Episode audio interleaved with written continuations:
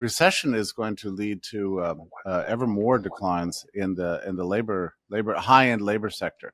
We've only begun to see the firings, as far as I'm concerned. I mean, and, and everybody's still screaming about like, oh my god, I lost my job at Facebook. Well, screw you. I don't care, but uh, you know, uh, hopefully, hopefully this has just begun. You know, I mean, actually, you know, Elon Musk's um, little strategy at, at Twitter was brilliant, right? Because he he got out or got rid of fire everybody. I was hoping and, you'd bring that up. Four out of five employees. I'm like, how's that even possible? And then the platform works better than ever. I mean, this is like, and there's not a single corporate leader of any big uh, company, eh, probably in the world, who wasn't watching that and thinking, I maybe should consider this too. you know, let's see, let's see how things go. But you know, not a not a bad move there, Elon.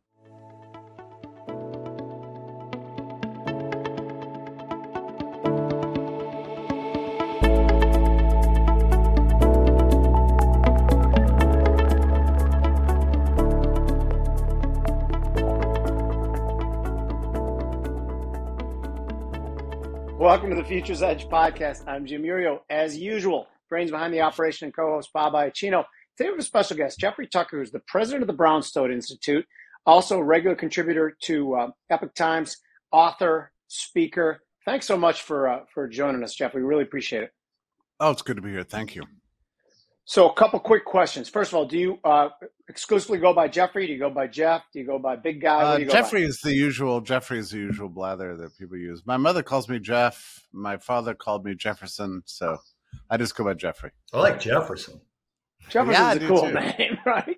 But yeah. for whatever reason, we might have to work. It, it, it, didn't stick, so you know. So where are you located? Where do you work out of? I'm talking to you from West Hartford, Connecticut. Oh, very cool. I don't know if you've watched our podcast before. We worked on the trading floors for 30 plus years. Our lack of formality might stem from that a little bit on the trading floor. We're kind of abrupt and ask abrupt questions, which we have plenty of. Which I think it's going to be a lot of fun because I just read your latest piece from the Brownstone regarding corporatism. Do you mind if we start there? Let's go. Yeah. Well, the th- the thesis of the article is that we're we're vexed by something we don't entirely understand. Mainly because when we're when we're young, we're taught that the big debate is between capitalism and socialism, right? And we think of socialism as nationalized industries and redistribution of wealth, you know, that sort of thing. You know, something maybe like what Marx or the Fabian socialists in Britain taught us. And capitalism is just free markets and minimal minimal government. We're, we're dealing with something uh, completely different now, which is a merger of of government uh, with business. And to the and the merger has gotten so tight and extreme that it's hard to tell what's the hand and what's the glove anymore. Uh, so you've got private industry driving government, and you've got government, you know, cooperating with private industry, and of course, it's always the biggest players uh, in the industry that are the the, the, the critical ones. I mean, uh, government, the federal government doesn't work with small business really. They're mostly interested in in the large lucrative companies who themselves are increasingly less uh, about serving uh, customers and stockholders and more about about serving uh, government and and large financial institutions like BlackRock and Fidelity and so on. So so we, the big challenge in in my piece, I don't know if I went this far in my piece, but the big challenge for us right now is to regain stockholder and consumer control of these companies, which I think is possible. But that's that's what capitalism means, right? It means control by the consumer. that was the great revolution coming out of feudalism is that for the first time we didn't have producers dictating resource use and social priorities, we had uh, the consumers, the masses of people in control. So that's the control we've lost in this in this corporatist movement. Now, critically, the word corporatism was the original term for what later became fascism. But the problem with the word fascism is that after World War II, it just became it came to mean just somebody you don't like. So it kind of lost its its its meaning and one of the things I like about uh, RFK is he's now restoring this word corporatism, which is is a more accurate description, actually. So, so last week we talked a lot to our guest about the loan to Ford because I mean it's easy to go to the pharmaceutical companies, and I hope to cover that as well. But last week Ford gets a 9.2 billion dollar loan from the government, and right. here's the part that irritates me, and I want to know how we fight this. I talked about it on Twitter, and I'm, you know, appalled by it. The rest of people don't seem to be appalled at all. They were like, "Oh, this is great. The government's a loan. It's not a grant." No, there's nothing comes from the government without strings attached. It seems to me to be a twofold problem. One, it creates corruption within the space. Like, why the hell does Ford get it and not Tesla, not GM? Two, why, they could easily be betting on the wrong technology. Three, right. now there's strings attached and, and the government has the pull over Ford. How do we convince people of this? Now, as I understand from this loan, it's it's all about uh, the EV market, right? EV market has a major problem consumers don't want these things. I mean, it's the people who want them. It became a sort of a status symbol in large urban centers where showing off, you know, your fancy cars, you're showing off your uh, attentiveness to social justice or whatever. It was was very fashionable. But the, you know, the problem is these cars have a lot a lot of problems associated with. Them. There's a, a use case for them that certainly doesn't pertain in places like Texas or in the western states. But I mean, even in the Northeast, I mean, this this past week I drove four hours to a, a remote campground in New Hampshire from Connecticut well, maybe the EV can make it there, but then you'd have to charge up, and charging is going to take take a lot of time. It was just you know traveling is enough of a headache without having to do with that. The other problem is that they're very sensitive to the weather, so these things can be amazing during you know warm months, but then it gets cooler. I mean, I was talking to a, a guy who picked me up one time for the airport in a in a Tesla, and it's funny to be in the Tesla because you feel like you're you know riding an iPhone or something like that. But he told me i said do you like it? He said i would never get it again because because his mileage drops by half during the winter months from what it is in the summer months. And that's a serious that's a serious drop. And for him time is money right so he would he would much rather p- pull into a gas station fill up over five or six minutes than take off you know an hour two or three or four charging his car because those huge monetary losses so he says in general, he's losing more money by the time by the time he spends charging the car than he would be in paying for the gasoline. So you know that's just from a consumer point of view. So there's there's a very limited market for these things. I've always suspected too that the the the status element of driving the Tesla was um, a driving force to that company's success uh, Ford and these other companies, you know, are not able to obtain this. They don't, they just don't have the cachet of uh, Tesla for whatever reason. It's you know they're they're more the Raspberry to the iPhone, you know, and uh, so they can't rely on that. Uh, so I, I guess what I'm saying is that it's a it's a serious problem for a for a company to accept a loan like that. They might enjoy the the money, and especially Ford with losing money, you know, dramatically through mismanagement, bureaucracy, and labor union control, they might enjoy the the the the, the loan from government, but they still have to sell product. And if consumers aren't buying, corporatism doesn't really work. This is affecting Walgreens right now, which is you know just you saw what happened to their stock today. I mean, it was it's, it's, it was crashing because consumers don't want their vaccines anymore. Well, they were heavily invested in somebody. So in the end, so long as you have private property, you've got to have buyers for these products. Mean, government just can't force things down people's throats so long as that they, they can exercise choice. I've actually tried to buy an electric car, and the reason is is uh, I, I grew up basically with you know loving the the Bandit Trans Am for lack of a better comparable car. You know, I like things that went in a straight line as fast as they possibly could, and the speed of these electric cars from zero to sixty. I'm like, I want to get one of these things. I want to get one. I'll miss the sound, but I just love that sort of slam back in your seat feeling. And I still have not been able to find one that is also functional for the rest of my life. Like, for example, yeah. driving back from Florida, uh, where I now live, to oh. Chicago, where my family still is, they're yeah. not even getting close. As no. we get new ones coming out, and to your point, I want one and don't want one.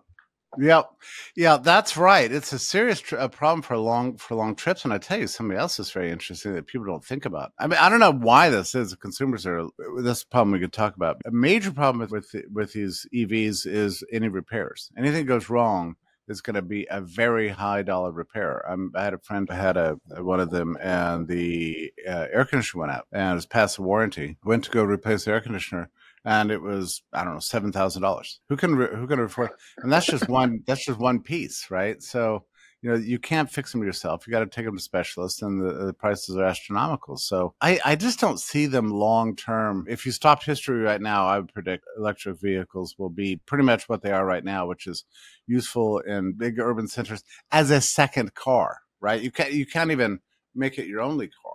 You know because you still got the winter months, you've got snow, you've got long trips you have to take. So it's a second car. The other issue is uh, the strange about EVs is that it's hard to understand what the rationale is because from an environmental impact uh, point of view, uh, EVs are arguably well, they're just as just as bad and arguably worse. You know, with all the battery manufacturing and disposal and energy consumption, all of which requires guess what, fossil fuels, namely coal, not uh, not oil, right? So it's not sure. It's not clear what the gain is here. And um, uh, my prediction on all this stuff is that once they get us all in these in these cars that don't work and are very expensive to repair and and, uh, and don't go very far, to encourage us to use 15 minute cities or whatever their wacko theory is, there's going to be a discovery. Oh, now we know that EVs are no better than gas powered cars for the environment. So we're going to have to limit your driving and your usage. And here's your new car. Wait, this looks very much like what I saw in the Flintstones. Uh, well, that's right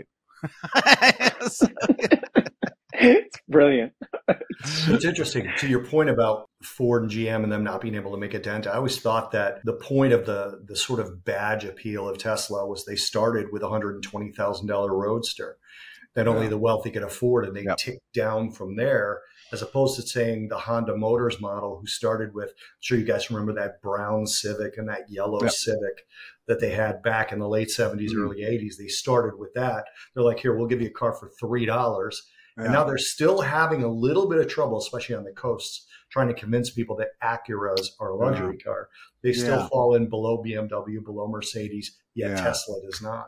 That's an interesting observation. It is it is it is funny the trajectory of the consumer marketing of these things. When you were talking about about Tesla starting as a very high end product, this is one of the reasons Facebook did so well in the early days because it was marketed to the Ivy Leagues first. And so that made mm-hmm. everybody want an account so they could be like a Harvard student, you know, so as versus MySpace, which was, you know, for everybody. So uh, marketing has a lot to do with uh, consumer psychology here. When you said marketing, I was going to bring with the next question to talk about pharma. And back in, you know, the 90s, or you can correct me on the year, when we made it legal for pharma to directly market to consumer I was all for it. I thought, of course, why why should the government be getting in the way? Clearly, I was wrong because now we've morphed yeah. into pharma, Vanguard, BlackRock, the media, the government, essentially being one thing. Why was I so wrong? What happened? Well, look, we were all wrong. All of us were wrong on this, and a lot of it has to do with uh, uh, the FDA. So when the FDA comes along and says this is safe and effective, you just assume it's safe and effective. So anything that's approved is, I don't know, you just consume it. You got a problem in your foot, you take out a foot thing. You got a problem in your chest, you take the chest thing. You have a problem with your skin, you rub the skin on. You know, so uh, the FDA disables that that sense of uh, consumer beware right? We just we just assumed that we would outsource our judgment to the FDA, and the FDA took advantage of that, developed a very tight relationship with the, with industry, and started fobbing these products on us. And it wasn't really until the COVID vaccine that people got wise to uh, the scheme, and and now we realize that the FDA is. And, and by the way, I used to think the problem with the FDA is that they weren't giving enough approvals to enough good drugs. I thought there there was a lot of us did. yeah, bureaucratic and and they were risk averse. So that was a critique that was made in the 1980s, and I believed it just because I didn't have any experience in this industry. I thought that was true, but now we know it's, it's, the opposite. I mean, maybe that was true then. I don't know what was true then, actually, but certainly right now, if you pay enough money, I mean, during this COVID vaccine thing, I ran across a receipt from from Pfizer, you know, with a per- personal note to the to the head of the FDA. It said. Uh, you know, hope the wife and kids are doing well. Look forward to seeing you over over the holidays. And I've wired 1.6 million dollars to. And I, I, read this and I thought this is the craziest thing I've ever seen. This this is a pure bribe. And uh, and I was about to post it and say this. Now we have the smoking gun. And I asked an actual expert on this kind of topic, you know, isn't this a scandal? And they said, no, it's not a scandal. It's called it's called uh, doing business. This is the fi- this is the filing fee for the vaccine. Really? I mean, uh, the how much how much of the how much of the FDA's budget is provided by by big pharma in the form of these filing fees and other other fees uh, directly from the industry? And the person says, "Well, it's half." And I said, "Well, how do you know that? I want to see proof of that." Well, look at the website. Oh, it's posted on the website. Half our budget comes from pharmaceutical companies. So that's that's it. If it's corruption, it's open corruption is part of the problem. So, so I tore my Achilles tendon a couple weeks ago. So I've been going to a doctor trying to figure out if I had surgery or not. And the entire time I'm like, it's gonna be surgery because that's what makes the, mo- the most money. My wife actually said to me, she goes, "You've gotten really cynical." And I said, "Yeah, I don't trust auto mechanics, veterinarians, roof tile guys, anything I can't do myself." I now don't trust, right? So now I'm like, yeah, they, By the way, it's not surgery. So now I love this doctor because he didn't try to make it the most money making thing. My question is do you think it's to focused on preventative, in other words, vaccines, no. as opposed to treatment? So we'll take COVID as an example, although that's the obvious example. Instead of putting all the effort into treating the people that were sick, all the effort went into preventing spread and preventing more people from being sick. And the ones that were sick, too sick to save, the hell with them, they're going to die anyway.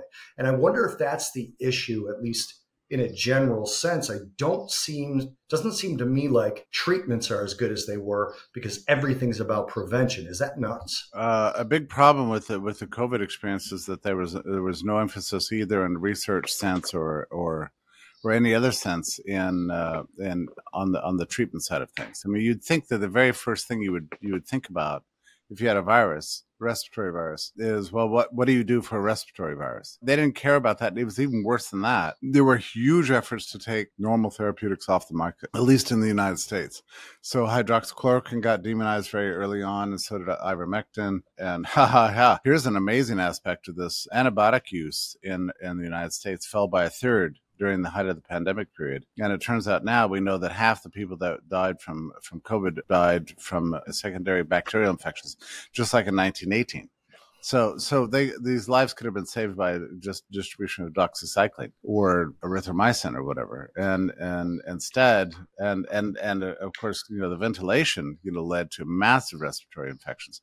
So we had a period where there's a, a huge decline in the use of, of antibiotics, at the time when half the people were dying of COVID were dying of secondary infections. So, I mean, the scandal is for the ages. Say nothing of the impossibility of getting a Nobel Prize winning drug like ivermectin, you know, in, in, major parts of this country, not all, but certainly in Connecticut, there was zero chance of getting ivermectin. Uh, anybody who took ivermectin in, in, in, Connecticut over the last, in the two years between beginning of lockdowns and two years later, uh, had to get it from New York, some other surrounding state in New Hampshire you could get it. It's just a, it's just a scandal for the ages. So you might say why? The answer is, is pretty simple. The, the point is that the vaccines were approved under emergency use authorization. The only way you can get the emergency use authorization is if there are no alternatives. So that emergency use authorization is only available in the case of a pandemic where there's no other uh, solutions. So in order to make that true, they had to take show complete non-interest, describe ivermectin as horse paste, you know, say ivermectin, uh, hydroxychloroquine doesn't work, forget your antibiotics, let's not study it. All the doctors who are recommending it are quacks and so on. And then that's what enabled them to get the EUA for the for the vaccines. The vaccines companies paid a lot of money to the FDA to make this happen. So I mean, it's a scandal. And also, taxpayers paid for the development of the vaccines, and then the companies got a patent for them. And well, that seems uh, insane. Yeah, it is. and so they're able to charge a gargantuan amount. And then government bought the vaccines. And when not enough people wanted them, then they were able to threaten your job and, and mandate mandate that you get them. So it's like it was just the worst imaginable kind of combination of corruption and corporatism, I guess you would say. As a side note, I took um, ivermectin immediately. Buddy I had had doses of it from Mexico, just based on the fact of the, the character of the people who were telling me not to take it and uh, I was fine with that decision. And I'm not even I'm not even joking. But you you several different times said scandal. It sounds to me, and I don't want to to back into saying things that that you don't believe, but do you think mistakes were made, or are you saying when you talk about the antibiotics and putting people on ventilators, which we know for respiratory disease is silly, putting people on opioids, uh, despite the fact that that medicine had said people are if they have respiratory infections should not be able you know, they should be able to clear their lungs. Are you talking about like crimes against humanity type of shit? Or are you just talking about run of the mill scandal because we want to sell our vaccine? It's not a crime to want money. It's a it's a crime to rob people on the street to get it right? So so i think you know i don't know why we're so reluctant to describe what happened to the country under covid as criminal. Probably we should uh, use that use that term. Just I'm not was, reluctant. Yeah. Yeah. I mean, just because it was officially approved doesn't mean it's not criminal. I mean, it is criminal. If, if anybody did this privately, it'd be considered a crime. So, um, and it's interesting to hear you talk about Mexico. Uh, ivermectina, they call it, right? And it's available over the counter. You can get it anywhere. In large parts of the world, there's this really nice kit, you know, that was distributed in, in, in many states in India and Mexico, all over Latin America and in Africa uh, that included uh, ivermectin, zinc, and vitamin D and doxycycline for secondary infections. It was a COVID kit. All the people who distributed that, you know, had very minimal death per capita that all the most best performing states in the world have distributed these things. That includes in all over Latin America. The US, all these kits were, were effectively banned. I mean, some places you could get them, but uh, they're pretty rare. It's really an astonishing thing. In the literature on epidemiology, there was a prediction early on you know, I'm talking about in the in the 1990s uh, that we would never again face a, a, a, pandemic like 1918 because back then they didn't have antibiotics, they didn't have ivermectin, they didn't have hydroxychloroquine, they didn't have the knowledge of the role of vitamin D in uh, building up your immune system. So, because of our medical knowledge, all the greatest epidemiological experts said we will never have to worry about an infectious disease on this order ever again because we now we have the knowledge. Yeah, we have the knowledge, but you have to use the knowledge you know yeah, yeah. so they actually recreated 1918 even though it was completely unnecessary i mean it, it, the whole thing is you know not to mention you know pretending as if um, natural immunity didn't work. I mean, there were countless times in 2020 and 21 where uh, people like Fauci and, and Redfield and Walensky and for Jeremy Farrar and all these top players were asked about natural immunity, if getting COVID and recovering from it, you know, was was good immunity. And they said, well, we're still studying that. I mean, what do you mean you're still studying that? We've known about natural immunity for thousands of years, and and never more since the late 19th century when we discovered more and more about virology. So for them to get up there and just act like this is a speculative theory we just don't know is an appalling thing. I mean, we knew going into this pandemic. I knew because people were telling me, but also then I read about it. There's no question that for this kind of infection, exposure and recovery provides much longer lasting immunity. But they would always set it up like, well, we don't know if that's going to provide lifetime protection. Oh, very interesting. Well, that's true. You know, as time went on, we found out that the vaccine provided some very small modicum of protection for three or four months. And then you had to get another shot and then another booster and then another booster. I think by the end, they were recommending up, up to five and six shots. And now I think, you know, the typical thing is, is recommending shots, you know, like once a quarter or something like that's crazy, which leads to my, my in-laws just got like their seventh shot. Oh, God, yeah, it's and that leads to immune dependency syndrome or whatever it's called, which uh, so your immune system gets rewired to only think about this one pathogen and leaves you exposed to everything else. And there's no cross, typically not cross immunities with vaccines, right? So it's not a surprise we've seen these outbreaks of shingles and you know weird, weird diseases that we never expected to happen because uh, the human immune system's been rewired by repeated exposure to a vaccine that was built for earlier uh, mutations. Which the other thing about about about SARS-CoV-2 is we knew early on, again, we knew this that it was one of these malleable vaccines that has a lot of changes of clothes. It's going to change with the season. It's going to always be mutating, and uh, you can't you can't vaccinate against virus like that.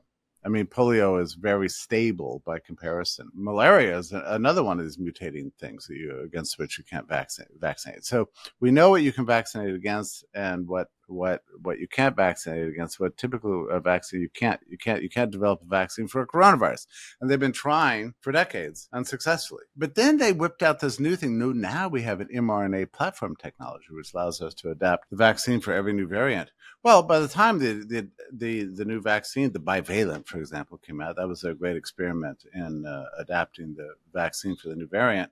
Well, that didn't work either. So you know, it's driving while uh, looking in the rearview mirror, you know, all the time. So it the theory didn't work, which is okay. Fine, you tried it, it didn't work. Admit it. That's that's what frustrates me. There's an article today by Rochelle Walensky in the New York Times. They gave her column inches uh, to Babylon about what she thinks went right and wrong uh, with the CDC over the last three years, and she's basically thinks that everything went, was perfect. You know, it, it, there's always room for, room for improvement, but you know, by and large, we did the right thing. I really think that's the the main side effect of the vaccine is just to not notice that anything was even questionable. I mean, again, the, the whole idea that treatment, you know, we don't have vaccination vaccines for cars Like we don't inject cars with all kinds of things trying to prevent something that you don't know is going to happen to the car.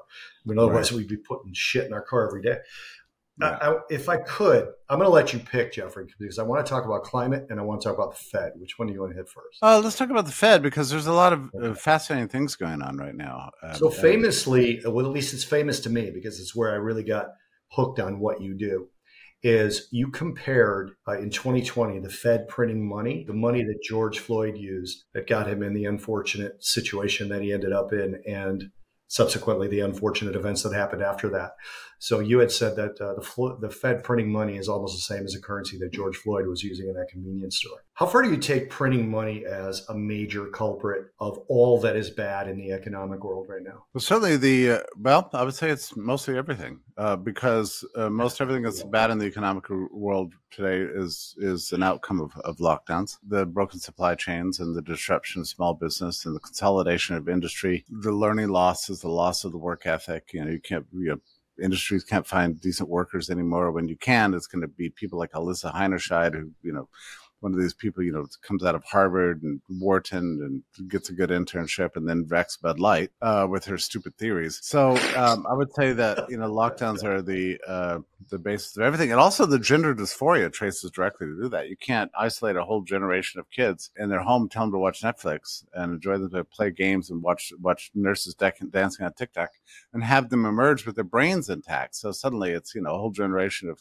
girls think they're boys and boys think they're girls. Everybody's insane. Now, none of this would have been possible unless the Fed had accommodated uh, congressional spending. It's fascinating to me because Powell came uh, into his chairmanship with every intention to dialing back the Bernanke zero interest rate policies. And he was working on that for a good part of 2019 and then had to put a break on that policy. Uh, they came to him in early March and said, you know, you've you've got to help us here. We've got a disaster brewing. And uh, like an idiot, well, a lot of people in that at that time, you know, went along with it. And so that's when he reserve, removed reserve requirements, slammed down rates back to zero, and uh, and then proceeded to buy all the bonds that um, Congress uh, enabled by their reckless spending policies 1.5 1.5 1.5 the fed was there to eat them all up all of which you know they just created uh, new uh, new dollar bills so at the, at the, height of the inflation in 2020 20 late 20 late 2020 they were uh, increasing the M2 by 26% per annum. So a gigantic increase in the numbers I'm just going to estimate um, around the six, seven, eight uh, trillion dollars total. Now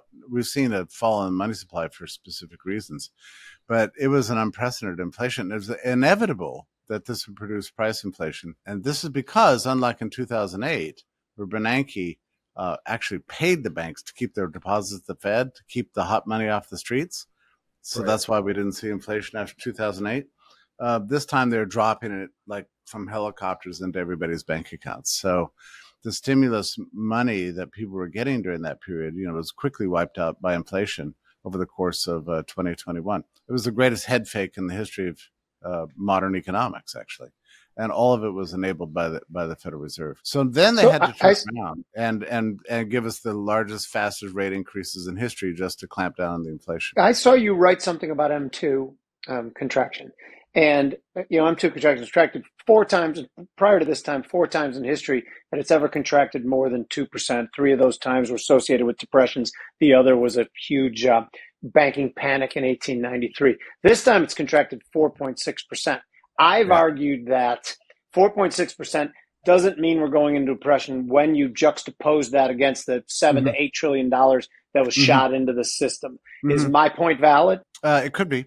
Um, I, I think the answer to that is we, we don't really know. I mean, it all depends if that seven or eight trillion dollars that was shot into the monetary system is now endemic uh, into mm, the macroeconomic environment. In other words, absorbed into our daily lives, sufficient uh, in which case a sudden drop of, of four or five percent could be actually uh, devastating, or whether we're still waiting to see the full effects of that inflation. A lot of this is is going to be is determined by the velocity of money, which is still not recovered to what it was in 2019. So I I think the answer is that we're we're going to wait and see. Now, based on you know econ- economists use this term ceteris paribus, which means you know, look, everything else equal. If you take a macroeconomic environment that's that's in equilibrium with the existing money stock, you know, in, endemic into the structures of production and everything, and slam down money by by five percent, you're going to drive a recession. In the real world, not everything's equal, so you might be you might be right.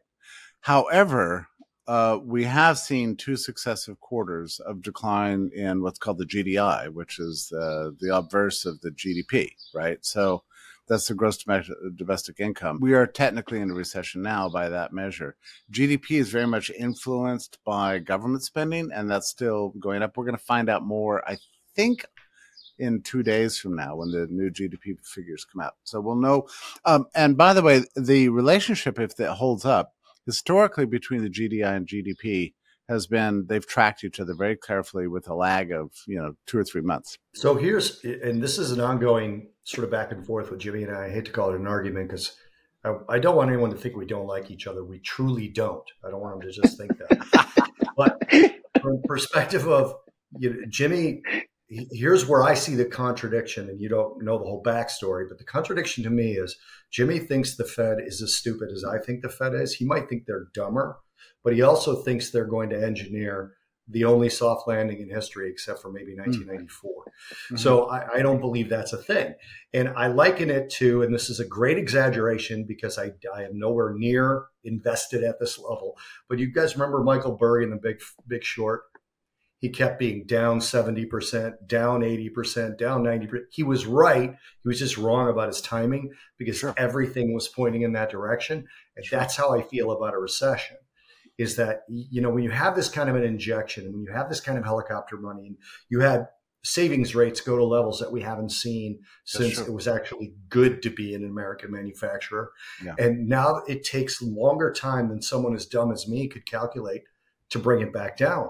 So yeah. I almost feel like there's no way out of a recession unless yeah. the Fed adjusted their inflation target to like three and a half, four percent. You know, I'm always intrigued by this metaphor, uh, soft landing, because you know the, the, presumption of the term soft landing is that something's in flight, right?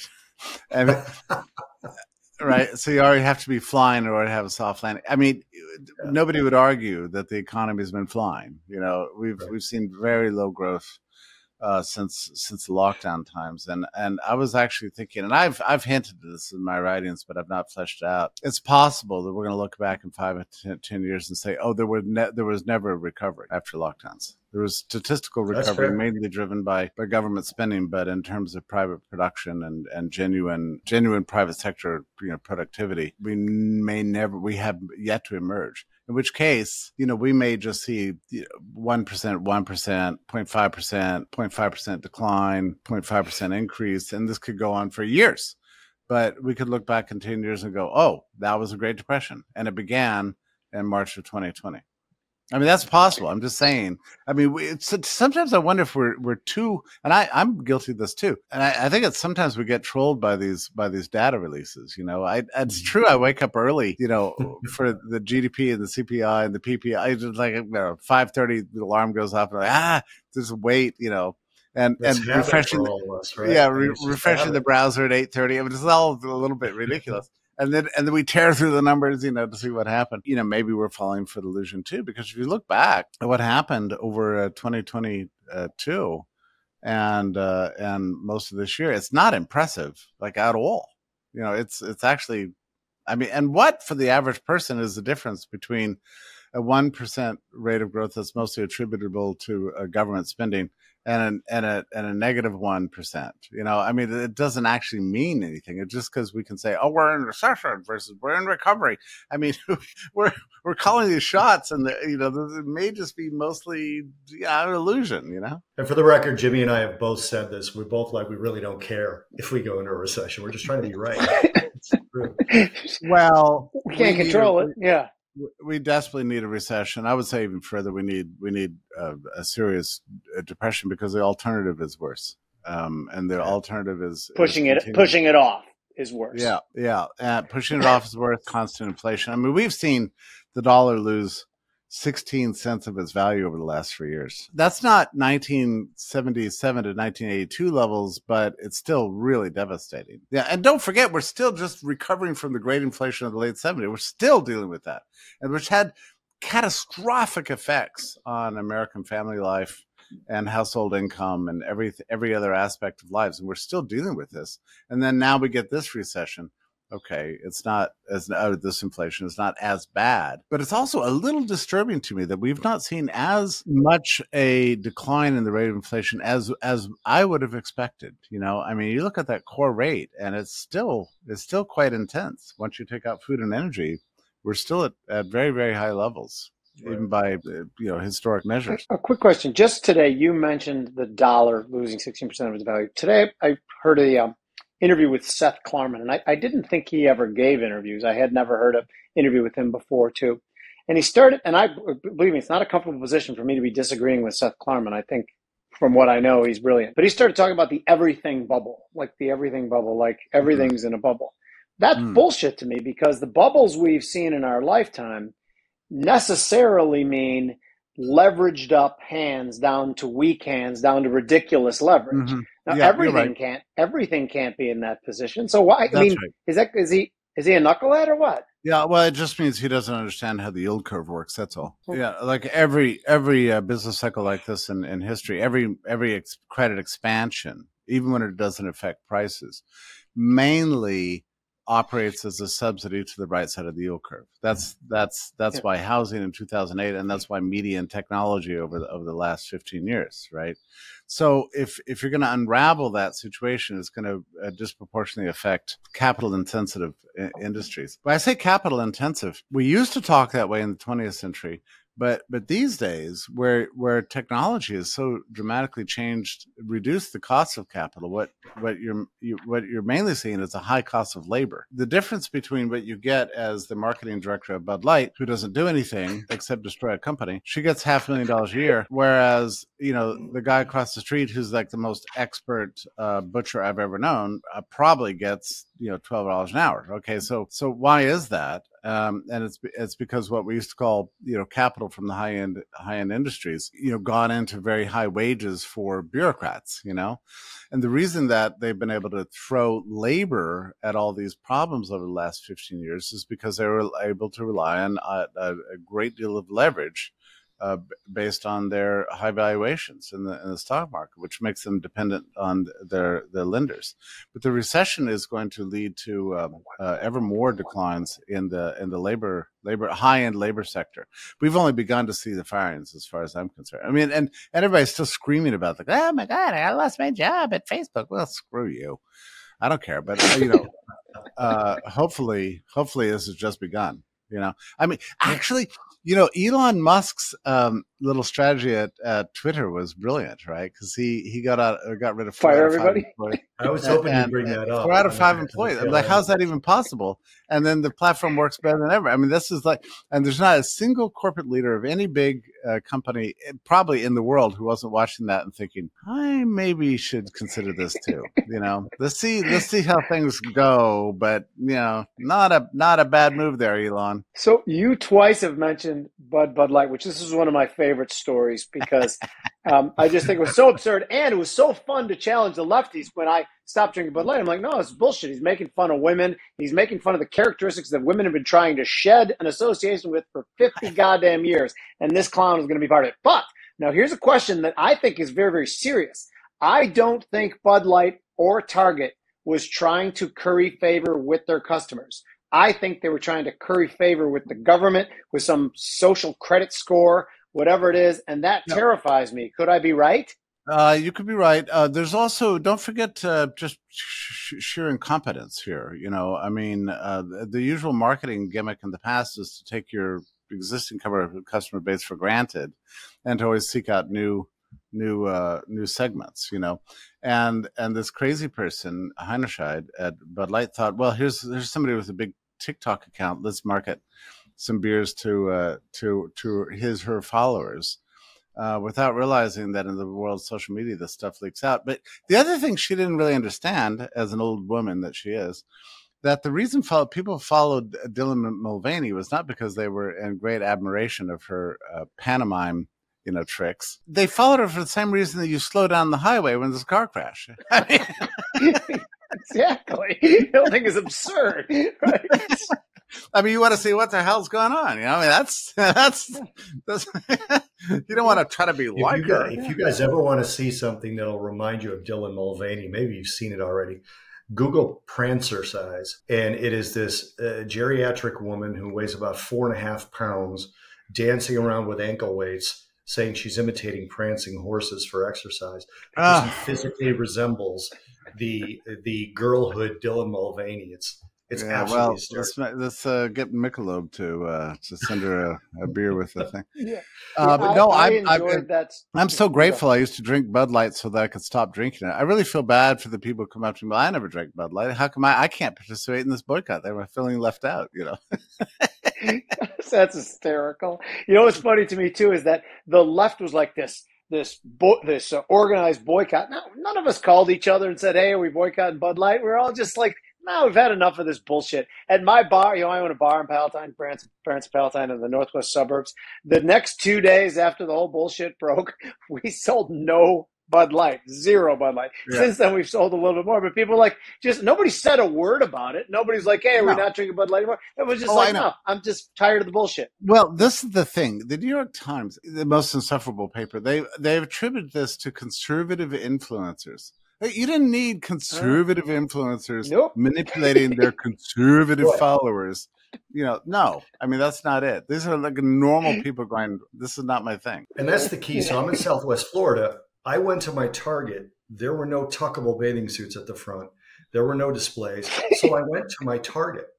It, to me, it was no big deal. And the minute that I started hearing we should all boycott Target, I'm like, look, the core conservative value to me is do what you want, don't bother anybody else. Right. You know, as long as you're not hurting anybody else, don't do it. My Target did none of the sort in very red Southwest Florida where I live. Yeah. It seemed like the store decorators manager, whoever does that job, knew they shouldn't or knew it might be a problem and they just didn't do it. The issue Sure. I've always had is when did our closest friends down here are a gay couple? They're two wonderful guys. They've been together 12 years. Yeah. It's the people we hang around with the most down here. And they've Yeah. actually expressed to me, this is not what we ever Oh, wanted. of course. We just Oh, wanted to be left alone. Oh, of course. That's it. Yeah. yeah. And and not only that, but L, G, and B don't like T because T rever- reverses their whole identity. So it, it doesn't. Yeah. So that's why they string all Doesn't these letters- exist. Yeah, they string all these letters together as an attack on the first three. I mean, it, so but so it's a great. It's the a exclusion hegemonic- of women, interestingly enough, Yeah. to the exclusion Oh, of yeah. women, but the inclusion of so-called people of color. Oh yeah, no, right. It's it's it's vicious uh, to try to you know take the old civil rights movements and and and and these pride displays are just are just just unbearable. You know, with the endless rainbows and everything. And, and anyway, it's upsetting a lot of people. All of this gets us back to the initial question about corporatism. Is My main point is what, what whether you like Bud Light or not, consumers need to be put back in charge of production decisions. That's the way capitalism is supposed to work. But it's not going to happen unless consumers get wise. And what I'm seeing is the birth, and it's very exciting, of a new consumer movement, which is all about uh, not trusting the, the you know the meds just because you know they're they're on sale at CVS. Uh, not blindly just going through life and grabbing you know whatever kind of thing has been advertised to you, but to thinking about what you're doing you know thinking about your groceries your medications you know where you're living the things you're consuming what you're putting in your body and taking charge uh, not only of your you know your eating and your vaccines but but even things like your nutrition. That's the way to keep the doctor away uh, is nutrition. Uh, doctors So- don't study nutrition in in medical school. And it's very interesting. So we're starting to see these big changes so uh, the collapse in Walgreens stocks today is has got a very similar root as the the uh, the boycott of, of Bud Light. They both represent consumers getting smart, all of which traces to the loss of of trust in institutions, uh, public health, government, media, technology company, everything. We've got uh, poli- you know politicians, huge loss of trust. Well, you can't trust them. Who can you trust? We got to learn to trust yourself, which means you have to educate yourself. You have to a- act on that. So that's, I think that's a dramatic cultural change, and I think it's going to have huge economic impact in the in the coming years. Hey Jimmy, real So quick, I this just is want a- tell people we're, Yeah, we're recording on Tuesday the 27th. The Walgreens is uh, currently down a lot, so I just wanted to have a reference point for people who are looking at Walgreens. It's down somewhere in the range of nine and a half percent. Yep. So you, it sounded to me like you're positive about this movement now, which I, which I want that to be because you're preaching to the choir here about personal responsibility. Like even at the beginning of COVID, you know, guys like Bobby and I, we work out obsessively. I remember thinking, we're not all in this together. I've been building my house of bricks for the last goddamn 10 Yeah. years. We're not all in this together. But anyway, the point, the, the question I was going to ask is that social media seems to play a large part in this because now there's mistrust in the media. Uh, there, and that's really the only way we can communicate. Do you see it as being the, the big linchpin in the whole way that we communicate and the way that this movement is going to gather steam? Yeah, I, I think sometimes people can exaggerate the extent of the decentralization of media. On the other hand, it's wrong to ignore it. Uh, uh, the major networks still have a great deal of power. Uh, there's a whole generation that still, you know, hangs on to the uh, the nightly lineup of the big networks and that sort of thing. On the other hand, I've noticed this myself. I was on a show a couple of days ago by a guy I never heard of, and they contacted me like it was, you know, uh, the royal the royalty has arrived to bless me with their awesomeness. I never heard of the guy. Well, I went on the show. It, you know, it turns out that the guy's got tens of millions of followers everywhere and viewers everywhere, and it, it is a very influential show. I'd never even heard of it. So I think this is the way things are going. And I think about when I was growing up. I mean, it's actually bizarre when I think about it. News was lasted 30 minutes and it was distributed by three networks and 10 minutes was international, 10 minutes was domestic. And then you got the sports and the weather and they, they were done and then you move on to watch uh, Love Boat and the Sonny and Cher show. So that doesn't mean that nothing was going on. It's just that we weren't being told about it, you know? Um, now we've got all these alternatives out there, and the the implications of that I think are incredible. Also, let's just assume that we're just at the beginning of this, you know. And and actually, I used a test for this with my mother, who's you know my sort of always my test case and everything. And um, I asked her about RFK's uh, video where he was doing push-ups and he stood up as a seventy-year-old man who looked like Aquaman, you know, which Yeah. I have to say inspired me. But I asked my mother if she knew about it, and she said, "Oh, sure, everybody knows about that." Well, as far as I know, that was never reported on any of the major networks, so I don't. I don't think she saw that on TV. So how did she get that information? That's I mean. I didn't ask her. All he did was post that on Twitter, and it's probably most everybody in this country knows about it. So that's that's kind of a lot of power if you think about it. That's that's very encouraging. Bobby, you and I spend a lot of time in the weight room. Roids Yeah. or no roids? Roids, Me? right? Me? No, for RFK. Oh, you saw his body. uh, no, I don't think. Well, if you're asking me, none right now. But um, Yeah, no. See, I, RFK. I, but I'm just saying, can a 60? Yeah, RFK can a 69 year old build No. that type of muscle without? he wouldn't. He wouldn't have that level drugs. of muscle without uh, TRT, testosterone replacement. He's definitely on testosterone replacement. Yeah. He might be on low He levels of, of growth hormone, but steroids to me is different, even though they're chemical compounds. And basically, and this is the the sort of I, I did steroids 20 years ago. And the difference is people, there's a lot of confusion. People think you inject steroids, and I don't know if I should have said that. Anyway, you inject steroids and you sit down, and the next day you are like giant. You still have to work And it. it actually, it's not how it works. Yeah. It's recovery, right? You actually, it, it allows your body to recover. So if you're on steroids, you can, for example, train chest four times a week, and the muscles repair, and you can train again. So it ends up that you're able to triple and quadruple the output. Testosterone replacement, all it does, it doesn't necessarily help your tendons or ligaments, to my understanding, but it does help in a similar fashion where you are able to recover like somebody 10, 15, 20 years younger. Jeffrey, do you disagree with any of that?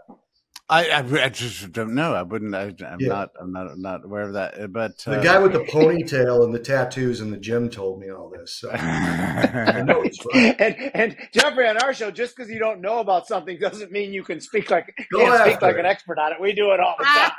I try not to talk about that. no, but honestly, all, all kidding aside, the reason the reason I know about this, I wear this all the time, and it's a medical alert tag. I had a brain tumor in 1997, that damaged my pituitary function. So I've had some level of hormone replacement since I was in my late 20s mm. because my pituitary was messed up. Mm. So I was part, I was one of the subjects of a study on human growth hormone um, when I lived in Los Angeles at UCLA. When I moved back to Chicago, they took me out of the study. And I, will tell you what, in one week with human growth hormone, I went from doing uh, four pull ups to 14. Wow, it was one week. Wow. So there is there are effects, right? And yeah. there certainly are effects. But I've been someone who's had some level of medically uh, prescribed hormone replacement mm-hmm. for almost 30 years. Yeah. And I mean, I don't know if I've had an effect. I'm going to be 57 in September. Maybe I die next year and I'll let you know. But to this point, you know, there it's definitely aided. Yes, you can't be 70 and look like that unaided, in my opinion. I'm very optimistic about his campaign in general, though. I think he's making a lot of very good points and having it. So we don't know. We don't know. It's going to be okay. I have final two questions, and then I got a restaurant that I got to go and run. Um, first of all, how long does it take a bow tie? Two, anytime in the la- to tie a bow tie, and any time in the last 10 years have you grabbed a clip-on bow tie and tried to pass it off as a real one because you were short on time? Oh, I've, ne- I've, never, I've never done, I've never done that. Uh, the the hard part of, of this of this machinery is is not the uh, it's not the tie, it's the the collar. That's that's that's, ah, that's okay. Yeah. Now this one of kind these of days in. you should go on Scott Shelley's show, Jeff. Um, I'll send send your information to his producer, and you guys should side by side tie those things and see who but, does you know, it's, it's, so you can do it. Yeah, it's it's similar. difficult. Is it just as easy as a double Windsor that I tie? I mean, when no, you get used to it, it's it's much easier. It's the same as tying a shoe. It's in fact, in fact, really? exactly exactly the same knot. I've never Fantastic. seen that done before. This is groundbreaking. Me neither. Thank you for that. See, this is this is the takeaway from this show: how to tie a goddamn bow tie. But the second question is more serious.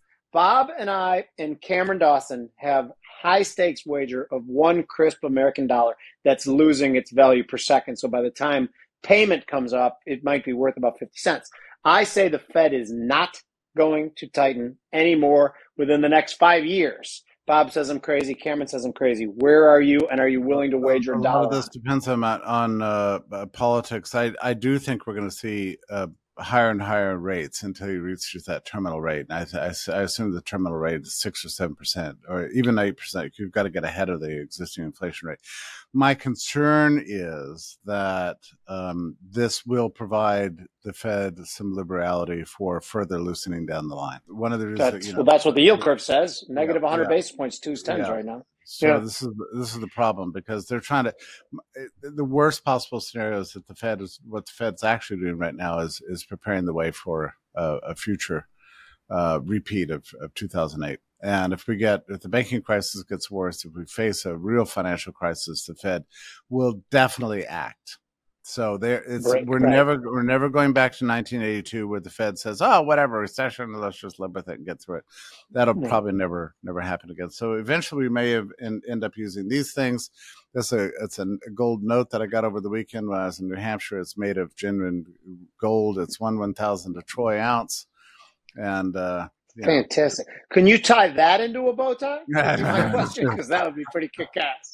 I, I, just I just took it over to the bank and said, "What do you think about it?" And they were basically our attitude was, "That's get that out of here. That's not money." So we'll see. I don't even know what it is. All right. All right. I'm gonna, I'm gonna see if old, my account at Old Glory Bank will take that. I'm gonna call them. Probably. Uh, it's been a ton of fun. Uh, we dispelled any of the notions that people who wear bow ties are stuffy. They are fun and can knock around just as well as we can. Thank you very much for coming, Jeffrey. Such a pleasure to see you both. Take care. bye bye. Thank you, Bobby.